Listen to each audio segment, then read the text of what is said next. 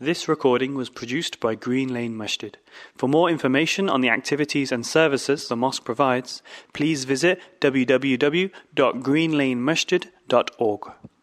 يا أيها الذين آمنوا اتقوا الله وقولوا قولا سديدا يصلح لكم أعمالكم ويغفر لكم ذنوبكم ومن يطع الله ورسوله فقد فاز فوزا عظيما أما بعد فإن أصدق الحديث كتاب الله تعالى وخير الهدي هدي محمد صلى الله عليه وسلم وشر الأمور محدثاتها وكل محدثة بدعة وكل بدعة ضلالة وكل ضلالة في النار Ordinarily, this time of the year, hundreds of thousands of Muslims from across the world will be converging upon the cities of Mecca and Medina for the annual Hajj.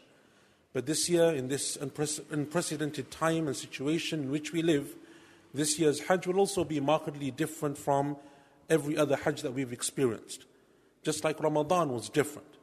But one of the things that we've learned and one of the lessons that we learn, and we continue to learn, in the way that we gather today to pray the Salatul Jumu'ah, in the way that we are surely but slowly coming back to a sense of normality, is that our religion has built within it a sense of resilience. That is from the beauty of the Sharia. If you can't make wudu, you make tayammum. If you can't pray standing, you pray sitting. If you can't stand shoulder to shoulder as you would normally do in the congregational prayer, you stand apart. And if you have to break the fast for a valid reason, you can do so. That is the beauty of our religion. And from that beauty is that it teaches us that we as Muslims, therefore, should also have a sense of resilience in our iman, in Allah subhanahu wa ta'ala, in our taqwa of Allah azza wa jal. The Muslim is the one who builds within their iman a sense of resilience so that when times and opportunities come and they are different from what they are accustomed to, they know how to respond and they know how to navigate through those circumstances. And we are fast approaching one of those seasons of this religion, one of those seasons that Allah subhanahu wa ta'ala has given to it extra virtue and reward. And a season that many of us often neglect, even though if we were to look at the lives of the companions radiallahu anhum and the example of the Salaf alayhim rahmatullah, it was a period of time that they would give a great deal of attention and importance to. And those days are the first 10 days of the month of Dhul Hijjah, which will be starting in a few days, bidhnillahi ta'ala. This is a period of time about which the Prophet said, sallallahu alayhi wasallam, as is mentioned in the hadith in al-Bukhari, where Abdullah ibn Abbas radiallahu anhuma, ما من أيام العمل الصالح فيها أحب إلى الله من هذه العشر. There is not a single period of time the days of which are more beloved, beloved to Allah in terms of righteous deeds than these 10 days of Dhul Hijjah, which is why it was the opinion of a number of the scholars of Islam that the first 10 days of Dhul Hijjah are the best days of the year, even better than the days of Ramadan. The nights of Ramadan, the last 10 nights are the best nights of the year.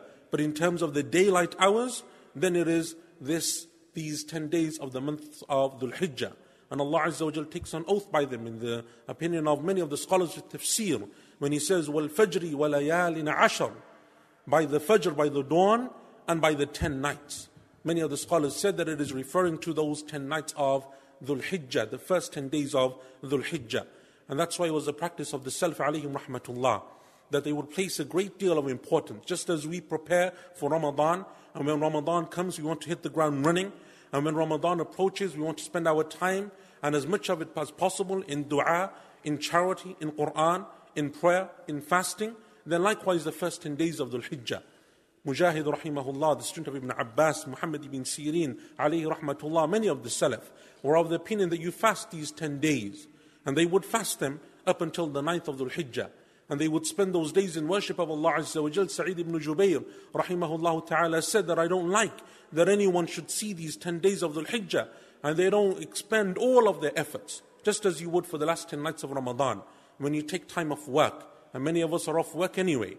And when you spend that extra time and effort and you spend those nights awake in worship, Sa'id ibn Jubayr, one of the famous scholars of the Salaf, said from the Tabi'een, the senior Tabi'een, he said, Rahimahullah Ta'ala, these are nights that your candles should not be extinguished during the night, meaning the light should stay on, you should spend them in the worship of Allah Azza wa Jal.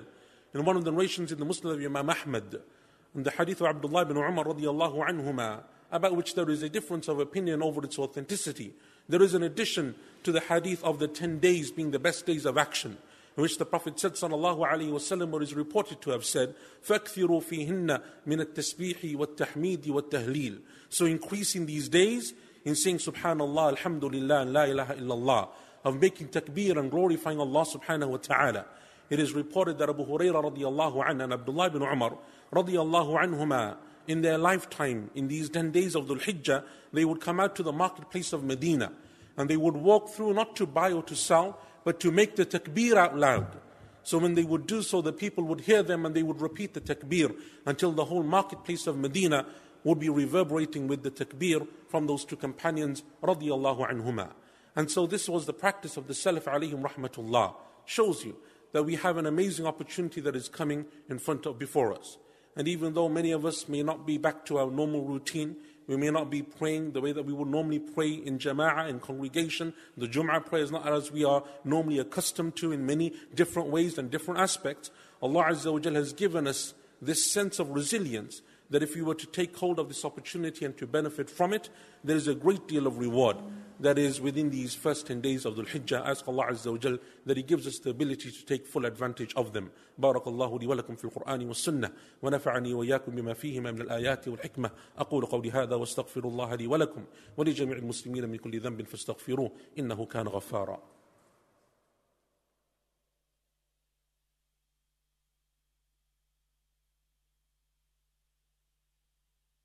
بسم الله والحمد لله وصلى الله وسلم وبارك على خير خلق الله وعلى اله وصحبه ومن والاه وسلم تسليما كثيرا اما بعد There is a hadith that is collected in the Sunan of Abu Dawood and Nasa'i of Mu'adh ibn Jabal radiallahu an that shows that one of the greatest aspects of worship, as we all know, is not just necessarily the physical aspect of the worship, but the spiritual aspect of that worship, the iman that we have within our hearts. And when you have resilience within that iman, it doesn't bother you that in Ramadan you couldn't have come to pray Taraweeh in the masjid. You couldn't make iftar in the masjid with the fellow Muslims. You couldn't pray Eid together. The Muslim will find a way, will find a way in which they will be able to use their circumstances and make them better. Imam Shaykh al-Islam ibn Taymiyyah rahimahullah ta'ala when he was placed in prison, he would often say that I can't thank Allah Azza wa for his many blessings that he has bestowed upon me because he used that time to worship Allah, to seclude himself in worship, to write. And many of the works that he compiled were written whilst he was in prison. From the famous scholars and narrators of hadith is a scholar by the name of Iraq ibn Malik, rahimahullah, famous scholar and narrator of hadith. If you were to read the Asanid, the chains of narration, you will find his name occurring many times. Iraq ibn Malik had a problem with the governor and the Khalifa of his time. So he was exiled far away. And he was taken to a land and a place where they would exile the criminals. That was how they used to deal with their criminals. They would exile them to a far off, distant land in the Muslim empire. Iraq was a scholar of Islam. Iraq was a narrator of hadith. Iraq was a man of piety and knowledge.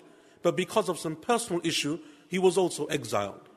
Iraq went there and he didn't think I'm in the middle in the middle of a land full of criminals and people who do evil. He used that opportunity to teach those people. And many of them became students of knowledge, and they would say, his students, who were former criminals, may Allah Azza wa have mercy upon the Khalifa, that he sent us Iraq, and we learnt our religion from him. Rahimahullah ta'ala. And that is the beauty of our religion, as is mentioned in this hadith of Mu'adh radiallahu anh, that he said, that the Prophet sallallahu alayhi wasallam took me by my, by my hand, and he said to me, Ya Mu'adh, Wallahi inni la uhibbuk, Wallahi inni la uhibbuk. By Allah, I love you. By Allah, I love you. فلا تدعن في دبر كل صلاة تقول So do not stop or do not forget to say at the end of every prayer اللهم أعني على ذكرك وشكرك وحسن عبادتك Oh Allah, help me to remember you, be grateful to you, and worship you in the best possible way. We ask Allah Azza wa that He makes these times easy for us, and that Allah Azza wa bestows and showers His blessings and mercy and forgiveness upon us, and that Allah subhanahu wa ta'ala takes us from strength to strength, and He keeps us and our families and our loved ones safe. We ask Allah Azza wa that He lifts from us this virus, and that Allah subhanahu wa ta'ala makes our issues and our affairs easy for us. سبحان ربك رب العزة عما يصفون وسلام على المرسلين والحمد لله رب العالمين اللهم صل وسلم وبارك على نبينا محمد وعلى آله وصحبه أجمعين This recording was produced by Green Lane Masjid. For more information on the activities and services the mosque provides, please visit www.greenlanemasjid.org.